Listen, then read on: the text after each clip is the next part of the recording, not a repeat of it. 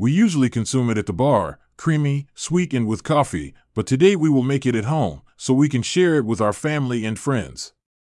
It is done in a flash, and we get a result that everyone will like.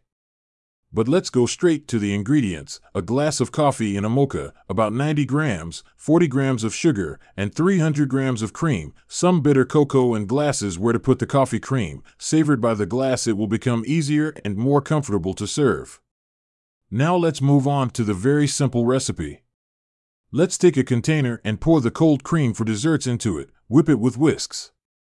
The method of whipping the cream can be different from person to person. It can be whipped softer or thicker. This is up to you to decide. We continue with the recipe. We incorporate the sugar into the cream and we continue to whip. Finished with the sugar, we pass to the coffee. We mix everything well and the coffee cream is ready.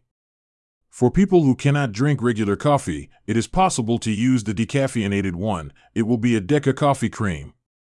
Now take the glasses, you can pour the cream either with a pastry bag, it will be a little more scenic, or with a spoon. Sprinkle with a little cocoa powder on top.